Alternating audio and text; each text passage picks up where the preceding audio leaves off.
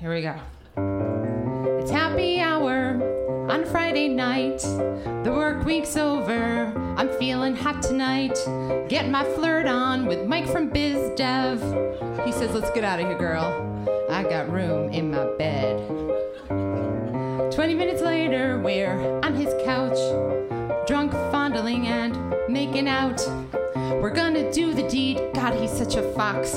But then I realize I'm wearing menorah socks. Menorah socks, menorah socks. Maybe he won't notice he's had 8 scotch on the rocks. Menorah socks, menorah socks.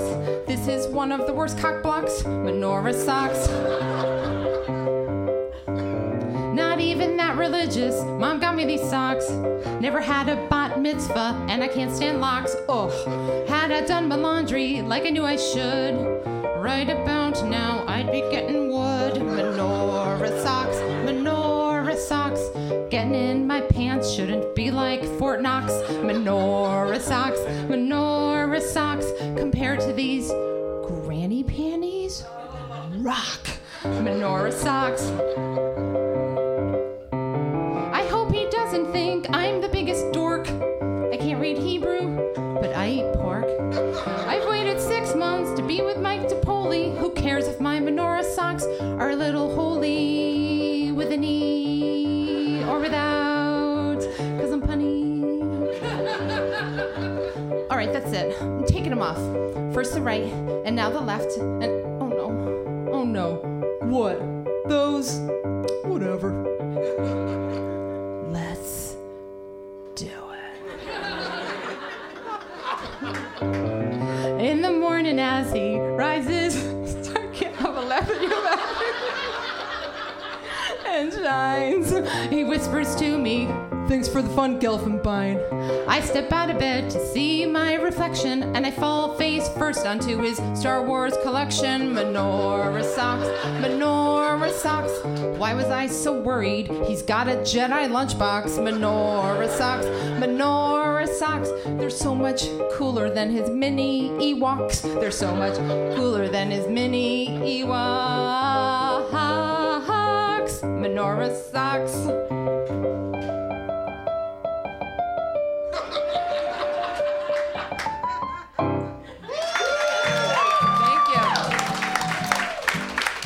Thank you. You know what? I'm just going to roll into the next song. Hey, yum's the word. Haven't you heard? The yum's the word. It was started by a bird. My name is Robin. And her hair has lots of curls. Actually, I blow it out a lot. True stories, some awkward. Like wetting the bed next to your boyfriend. Pretty funny. Absurd. Like your boss tickling your side boob. So welcome all you nerds. And cool people too. This is for everyone, except kids. Yum's the word. Hey everybody, welcome to Yum's the Word. I'm Robin Gelfenbein, and at the top you heard me singing about the worst Hanukkah gift I ever got. Actually, I'm going to be celebrating Hanukkah this weekend at Auntie's, which I haven't done in a very long time because it hasn't fallen around Christmas when I'm usually home. But don't worry, I will be sure to report back in case she says anything funny, which is very likely. In fact, I just got an email from her where the entire message was in the subject line. Oh, Auntie. Speaking of Auntie, we have got the latest Oi to the World video up. If you are not familiar with Oi to the World, it is a video series I've been doing with her for the past 5 years. Very simple premise. I ask Auntie about all the things that made her say oi over the course of the year. And of course, this year, there was an abundance of things that were oi-worthy. You can check that out on our Facebook page, on Twitter, and on our YouTube channel. Now, since I'm Jewish, if you couldn't figure it out, or if you didn't know, you might be wondering why this episode is called Pink Magic Jesus. Well, if you are a longtime fan of the show, the live show that is, you may remember Pink Magic Jesus. Pink Magic Jesus is a Pepto-Bismol colored Jesus doll that looks remarkably like a dildo. What's special about Pink Magic Jesus is that he's like a magic 8-ball, so you can ask him all sorts of questions. In fact, I used to let the audience ask Pink Magic Jesus some questions, But then about 4 years ago, I broke up with him. It just wasn't working out. And he was just too hard to read. Literally, it's impossible to read his answers under his robe. But at last week's live show, I resurrected Pink Magic Jesus because we paid tribute to December birthdays. Why? Because I have a lot of sympathy for people born around this time of year. Alex's birthday is December 20th, and mine is Christmas adjacent. You'll hear exactly when it falls a little bit later in the episode with my second song. So in that spirit, we are dedicating this episode to anyone who has a birthday in December with stories of disappointment. Because we know what it's like to be overlooked year after year. Right, Alex? Definitely. Yeah, it hurts. But we're here for you. So first up is Andy Christie. Andy is the host and creator of The Liar Show, which is one of my very favorite storytelling shows. His writing has appeared in the New York Times, and he's been on the Moth Radio Hour and the Moth Podcast. This is his story about sibling rivalry surrounding a Christmas gift he'll never forget.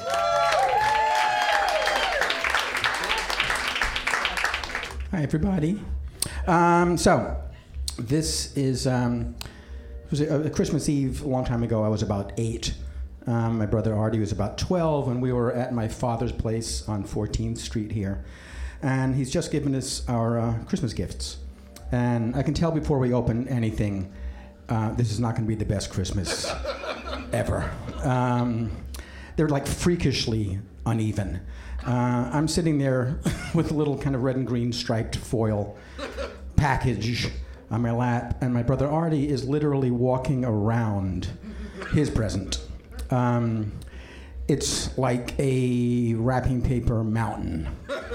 It's like someone threw a Santa Claus tarp over a pony. You know, a pony like riding a new bicycle. And it's one of those like formless, sort of shapeless, non-cubic presents that says no simple geometry could describe the wonders inside, you know? So he tears it open, and it is it's an aquarium. It's like a 30 or 40 gallon fish tank. It's not just the tank, though. It's surrounded by all the shit. It's surrounded by, you know, the tubes and the filters and the pumps and the lights and the rainbow colored gravel and like the, you know, the skin divers with the bubbly, all that stuff. So it's surrounded by this just mountain of just like incredibly beautiful stuff. Everything but the fish.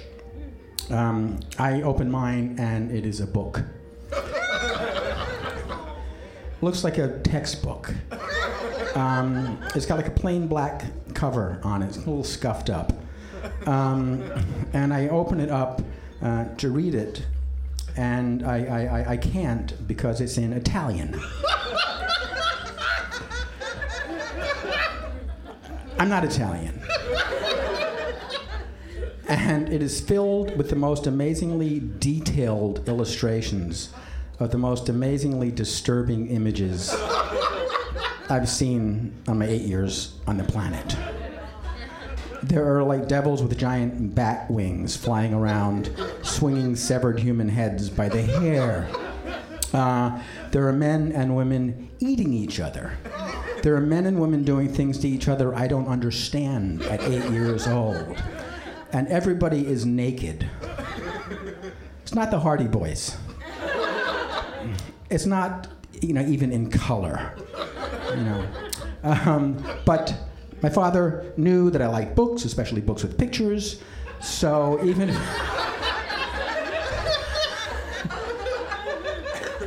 if he gave me a book filled, you know, a book I couldn't read, filled with pictures I couldn't bear to look at. Like, forget about understanding the words. I didn't even understand the pictures, you know. Even if he did that, I know he put some you know, thought into it. But I, like you, judged my gifts based on mass and value alone. So I burst into tears. We knew, my brother and Artie and I both knew where these things came from. We knew they came from Emil, who was a guy who lived upstairs in Dad's building. It was a single men's rooming house that he ran on 14th Street between 7th and 8th Avenue. He moved there and became super of the building after the divorce. My mother and father met right at the end of World War II in Austria. They got married, they moved to America, they had some kids, and they got divorced. I remember asking Dad why they split up once, and he said, well, you know, people change. And I asked my mother the same question, and she said, because people never change. It was a teaching moment for a kid, you know? I think what happened is after the war, once the Nazis were out of the picture, they finally had time to take a good look at each other, you know? So anyway, after the divorce, Dad moved to Manhattan. We spent weekdays in Queens with Mom, weekends with Dad in his single men's rooming house where he was the super. And we used to help him work there. Every Saturday morning, he would have to make the rounds around the whole building to kind of like pick up the old soiled sheets and pillowcases, linens, he called them, as if it were like Buckingham Palace. Pick up the old sheets and pillowcases and deliver new stuff, you know. And so we helped him do that. We go up and down. It was like 8 floors in the building. And these sheets were not like sheets in an Ivory Snow commercial, you know. This was a single men's rooming house. They were kind of amber colored. And they had even darker amber blotches in them. That could have been, you know, nicotine or whiskey or... I'm going to say, Dad didn't let me play ghost with these things. So we would go make our way up from the first floor up to the 8th floor, knocking on doors. The guy would open the door. We'd go in. We'd pick up the soiled sheets, stick them in a pillowcase, leave off the fresh stuff, and go to the next door. And every once in a while, we'd get to a door, knock on it, and nobody was in. We'd knock again. No answer. And then Dad would pull out his master key, this kind of skeleton key that would open any door in the building. And he would open it up, and every once in a while he would find somebody in there, but dead. Not like shot through the head or like hanging from a steam pipe, just kind of like worn all the way down to nothing, you know? And then Dad would sort of do this to me and my brother, like a school crossing guard kind of. And he was one of those dads who was full of like aphorisms, you know, like, you know, save your pennies and the dollars will take care of themselves, you know, never give up. In this situation, he would say something like, well, at least, you know, he lived a full, rich life. Even at 8 years old, I knew that you had not lived a full, rich life. If you wound up in Dad's shithole of a place. Then he would send us back down to his apartment in the building and to wait. And he would go into the apartment and he would call the precinct and he would report the latest vacancy. And while he waited, he would kind of poke around and do a little shopping with a pillowcase. And a little while later, he'd come back downstairs with a pillowcase full of all kinds of stuff that would wind up under our Christmas tree. Around a birthday cake. These were not the kind of guys who collected, you know, yo-yos and water pistols. So not all the presents were particularly kid-friendly. To wit, this Italian textbook full of dirty pictures. Anyway, so now I am standing there, and I'm sobbing, snot's coming out of my nose, because this is so unfair. I'm looking at my book. I'm looking at Artie's, like, SeaWorld over there. And he's like blowing into one end of one of the filter pump, you know, tubes, and he's got the other end in his ear. You know, he could care less about getting a fish tank. I think he wanted a BB gun, you know. But I'm sobbing, and I want to make a trade, right? I know it's going to hurt Dad's feelings, but I figure I'm a kid, I can get away with it.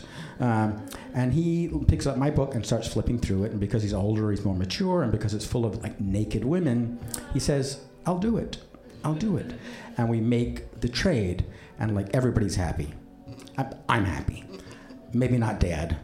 And maybe not the 3 fish that I bought the next day, because as I remember, they lived a short, hungry life. You know, they could probably see that little box of fish food right through the glass of their aquarium. if they could see through all the algae on the side of the aquarium. So within like a month or so, my tank is like in a garbage can out in front of the building. But Artie has taken really good care of the book. As a matter of fact, he keeps it under his mattress to take good care of it. So quite a while later, my father passed away in the old building. And Artie and I went back to clear out the old stuff. And we both left with boxes of junk that was there. My box was filled with litter, essentially. Just broken pieces of wood and plastic and garbage. Artie's had his book in it. It was still there. A while later, I get a phone call a couple of days later, and it's my brother. And he says, you ever hear of this Italian artist, Gustave Doré? Oh my God. And I had gone to art school by this time. And I do not want to hear what the whole rest of this conversation is going to be. I say, yeah, why? He says, ever hear of Dante's Inferno? Turns out that the old dirty book from Dad's old room in this place was an 1863 edition of Gustave Doré's illustrated masterpiece, Dante's Divine Comedy. It's what book people call a first impression with plates. And it's worth a lot more than 3 dead goldfish. And I'm on the phone, and I'm getting weepy. And I think, but that's my book.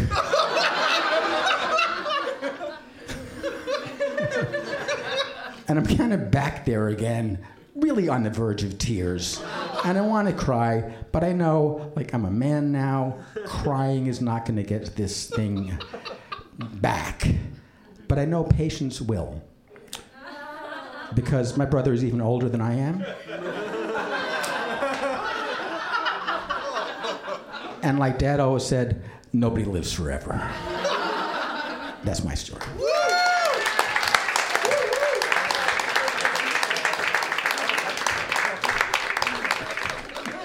So what would you like to ask Pink Magic Jesus, Andy? I have 2 questions. Oh, excellent. Since it does look like that thing you said it looks like? Yes. What's it like in there? No, okay, that's not the real question. That's not the real question. The real question is, how long does it take for a mature man's hair to grow back? Okay, let's find out.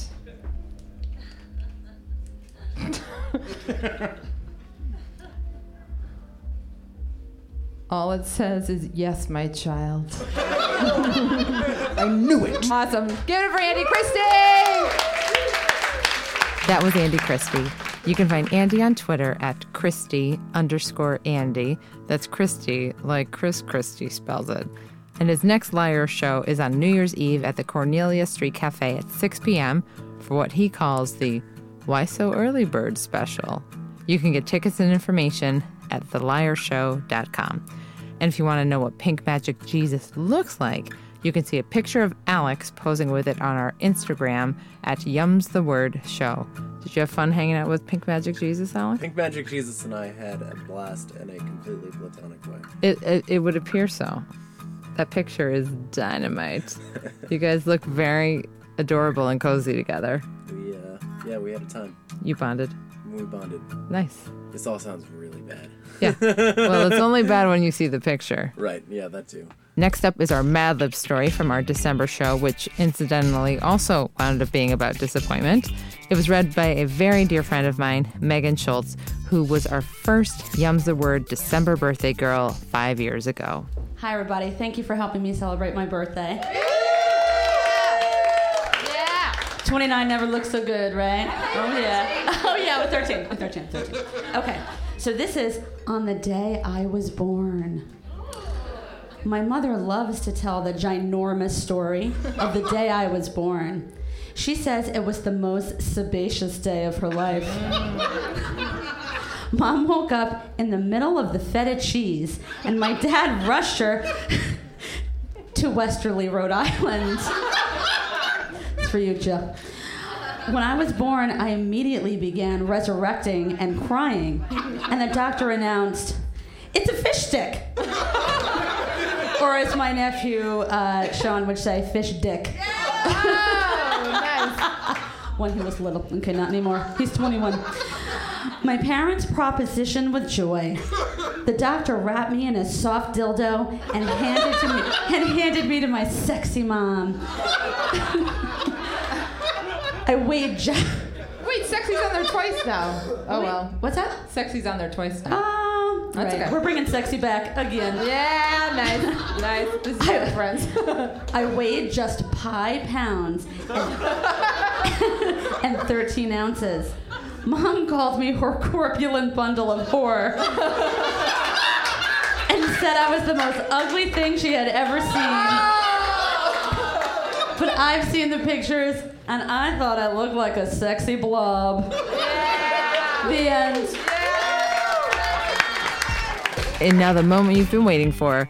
I present to you Jesus Steals My Thunder for all of the December birthday boys and girls, wherever they are. Tonight. The holidays are here. Santa's on his way. All the world's aflutter for Jesus Christ's birthday. Classy. I'd really like to care, but each year I get dissed. Bad enough I'm Jewish. My birthday is December 26.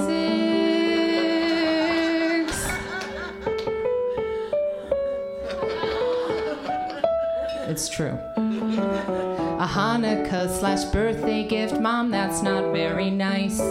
You only shop on my birthday, so you can get my gifts half price. Why are all my presents wrapped in red and green? And why do all my birthday cards have a freaking manger scene? Oh, combo gifts, a combo meal. How is that supposed to make me feel? When you're born the day after Christmas, you're a 2-for-1 schlemiel. Partying for 2 days straight really can be fun. But my friends always shoot their wad on God's alleged son. Returning gifts on Boxing Day must be such a chore, 'cause my friends give me the lousy crap that they got the day before. Like a chia head, bacon spread, the greatest hits of Right Said Fred. I'm too sexy for this song. When you're born the day after Christmas, you wish Mary had just given head.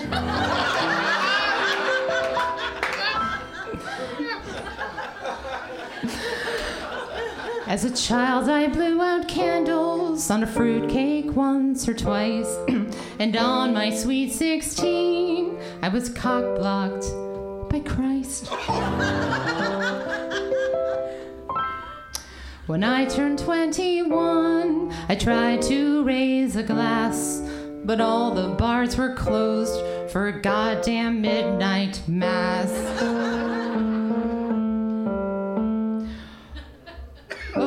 Wrong note. Oh, so much for putting this on the podcast. Oh, shopping malls, manger stalls, joy to the world and deck the halls. When you're born the day after Christmas, you want to deck JC's balls.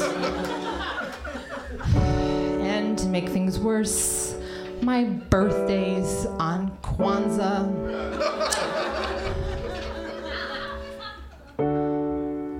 Nothing rhymes with Kwanzaa. Except Lufthansa. Listen up, you lovebirds, before you make a fetus. Please take my sage advice. Hear me now, I'll say it twice. Unless you want your kid to pay the price. Don't have sex in March. No. Sex in March, watch college hoops instead. Wait till April Fool's Day, and then thine legs be spread. Happy birthday to all of the December babies and me.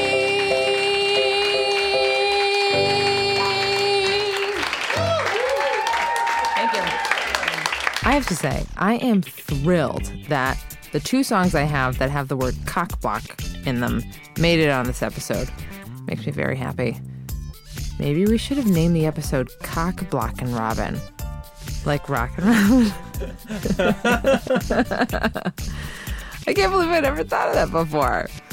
All right, our next storyteller is Leslie Goshko. Leslie is the host and creator of the monthly storytelling series Sideshow Goshko, which will be celebrating its 8th anniversary in January. She is a contributing blogger to the Huffington Post, and her stories and comedy writing have appeared on SiriusXM, WNYC, New York Metro, Funny Page, and more. This is her story of a shocking and unexpected Christmas proposal she got when she had hit rock bottom. So before my husband and I moved to New York, we had this whole other life in Tulsa, Oklahoma, where we were living. We were both high school teachers. We had like a 401k, teacher's retirement. Like we had a savings account. We had a paid for car. Like it was this whole life that had this little bow on it that was like a very nice life. And then in 2006, something happened. And in that year, the Broadway musical Hairspray had this online contest, which I won, and I got to perform on Broadway with the cast of Hairspray. Thank you. But I gotta tell you, I mentioned that because, to be honest, like there's something very seductive about like dancing around with giant wigs where you're like, I should be doing this all the time.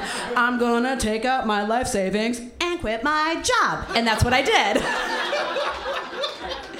So, to save you some details, fast forward 6 months and about 20 pounds later, I'm sitting in my 300 square foot studio on my futon because that's where sadness lives. And I'm hanging out with my good pal Depression. To this day, have never just been so, like, broke. If you really know what broke, just broke, okay? Literally and emotionally. And just miserable. Like, fresh fruits and vegetables, we can't afford those anymore. Like, we don't eat that every day. Every day, we're just eating beans and rice, canned beans and rice, canned beans and rice. And we're getting that real nice, doughy, starchy, like, I'm sad kind of face going.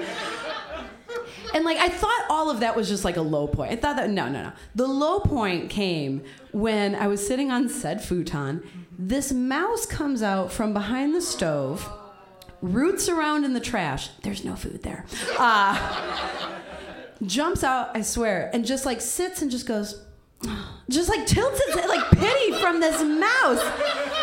And like, oh, you poor country mice. You didn't know. You didn't know when you came here. And that just tipped whatever scale I was on. I was like, that's it. Like, I have to get out of here. Had no money to go anywhere, but I knew that that night there was this tree lighting ceremony in Bryant Park, and they were going to have these Broadway singers and ice skaters. And I said to my husband, I was like, I have to get out of here. I was like, do you want to come with me to see the Broadway singers and the skaters? And he's heterosexual, so he said no. So I was like, fine, I'm going by myself. So I make my way down to Bryant Park. And just as I'm getting closer and closer, I'm getting angrier and angrier. Like, this gamble to New York didn't pay off. Like, I had a whole life. Like, I've just ruined my life. And the only consolation I had was I was like, at least at the end of this, I'm going to have, like, a nice, enjoyable New York night.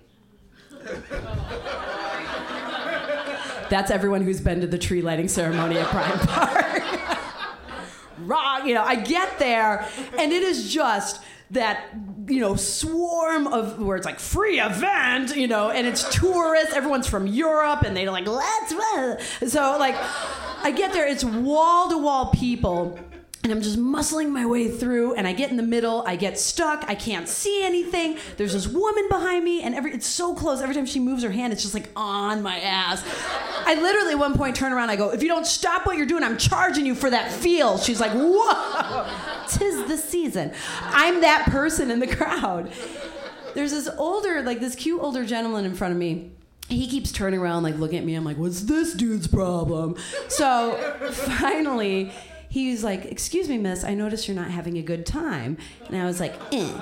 And He was like, do you want my spot? I can see everything from here. And I was like, because I'm committed to being an asshole now. So he's like, no, take my spot. And he just pushes me into his spot. And even though it's like only one person, like depth difference, like I can see everything. Like I can see the tree and I can see the skaters and the singers. And like, and honestly for a while, like I do forget all this bullshit. And it is like one of those like only in New York moments where you're like, this is why I came. Like, this is really cool. And so after a while, you know, it's getting later and I'm getting cold and I turn around and I was like, oh, you can have your spot back. I have to head home. And he's like, oh, I'm actually heading out myself. I'll walk out with you. And so I kind of follow him and we muscle our way out and we get out in the perimeter. And then I was like, well, thanks again for your spot. And he's like, sure. He's like, miss, can I just tell you something? I was like, okay. And he goes, I just want to say, I think you're a very beautiful woman. And it was like the first nice thing anyone said since I moved to New York. And with my rice face, I was like, thank you. Thank you for being beautiful. And then he says, and I'd like to offer you $100,000 to sleep with you. What? Say that again? Yes, I'd like to offer you $100,000 to sleep with you. And I was like, it's a Christmas miracle! But like in the worst possible packaging. Like in my mind all this time I was like, he's an adorable shoe cobbler. Like, not like the ghost of Christmas prostitution. And as like I'm looking at him, and like all I see are the beans and rice being like, do it, dude, like do him, do this dude. And it's like the angel and the devil, it's like, take the money. And then it's like, remember what your mom told you. I was like, yes, remember the thing my mom told me. What's the thing my mom used to tell me? Oh, don't be a whore. Don't be a whore. Now, I just want to take a second here, guys. I really want to break this down for you, okay? $100,000. Do you know what you can buy with $100,000? Lettuce. Produce. Like, you can buy these things with that money. And as I'm like listening to him, he's just laying it on thicker and thicker. He's like, this is the hotel I'm going to take you to, and I have the penthouse suite, and we're going to get room service, and I'm an excellent lover. And I was just like it's starting to sound good. So I was like, must leave. Like emergency plan kicked in. Must get out. So I was like, I'm sorry. I have to go. And he said, well, are you going to the subway? And I was like, yeah. And he's like, well, let me accompany you there. And I was like, oh, he's a gentleman too. So he walks me to the subway, and we actually have like a really nice conversation. I mean, for him like being a sexual predator and all, but very pleasant. And we get to the subway, and before we leave, he takes my hand, he kisses it, and he goes, is there anything else I can do to convince you? And I don't know why I said this next thing, but I go, listen, if we're both here next year, I don't even need to say anymore. I wanted it to be like the Sleepless in Seattle thing, like, I'll meet you at the Empire State Building. But it was really just like, okay, if like in a year, I'm still broke and you're still horny, like we'll lock it down. Like it was very much like a business transaction. So he kissed my hand, and he goes, and I go in the subway, and I'm thinking about this all the way home, like, what the hell just happened? And I get home, I open the door, my husband's there, and I go, you are not going to believe the night that I had. And I tell him everything, like every little specific detail. And when I finish, it's just silence. Which is the part of my marriage where I learned, oh, you don't tell your spouse everything. You don't tell them. To make this work, you don't tell them everything that happens. And finally, he speaks, and when he does, he says, so, like, how is he going to pay you? With a check? Thank you, guys. Thank you, Robin.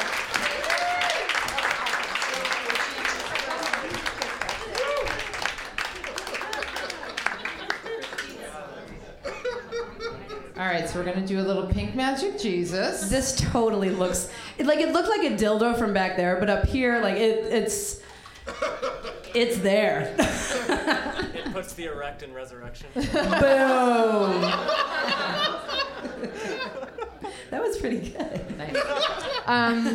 All right, so what would you like to ask Pink Magic Jesus, Leslie? I was trying to think of like something really creative, but I think I just want something like kind of like real. Yeah, sure.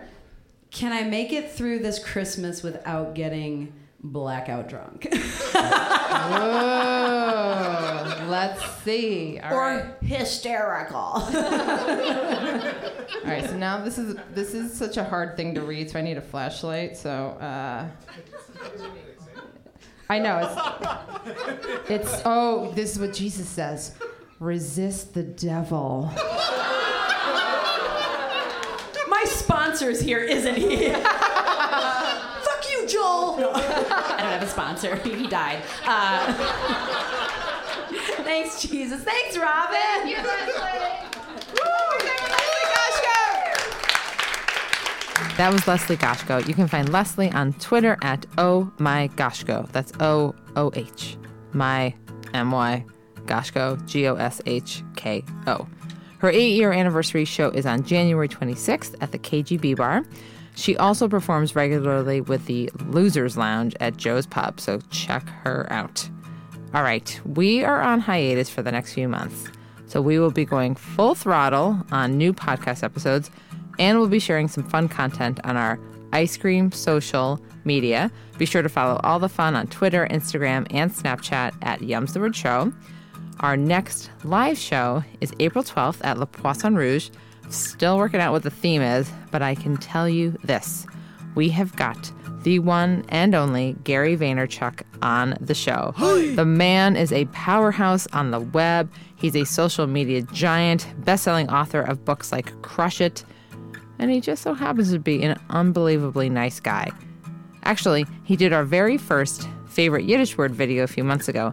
In it, he shares the Yiddish word that his grandmother taught him back in the day.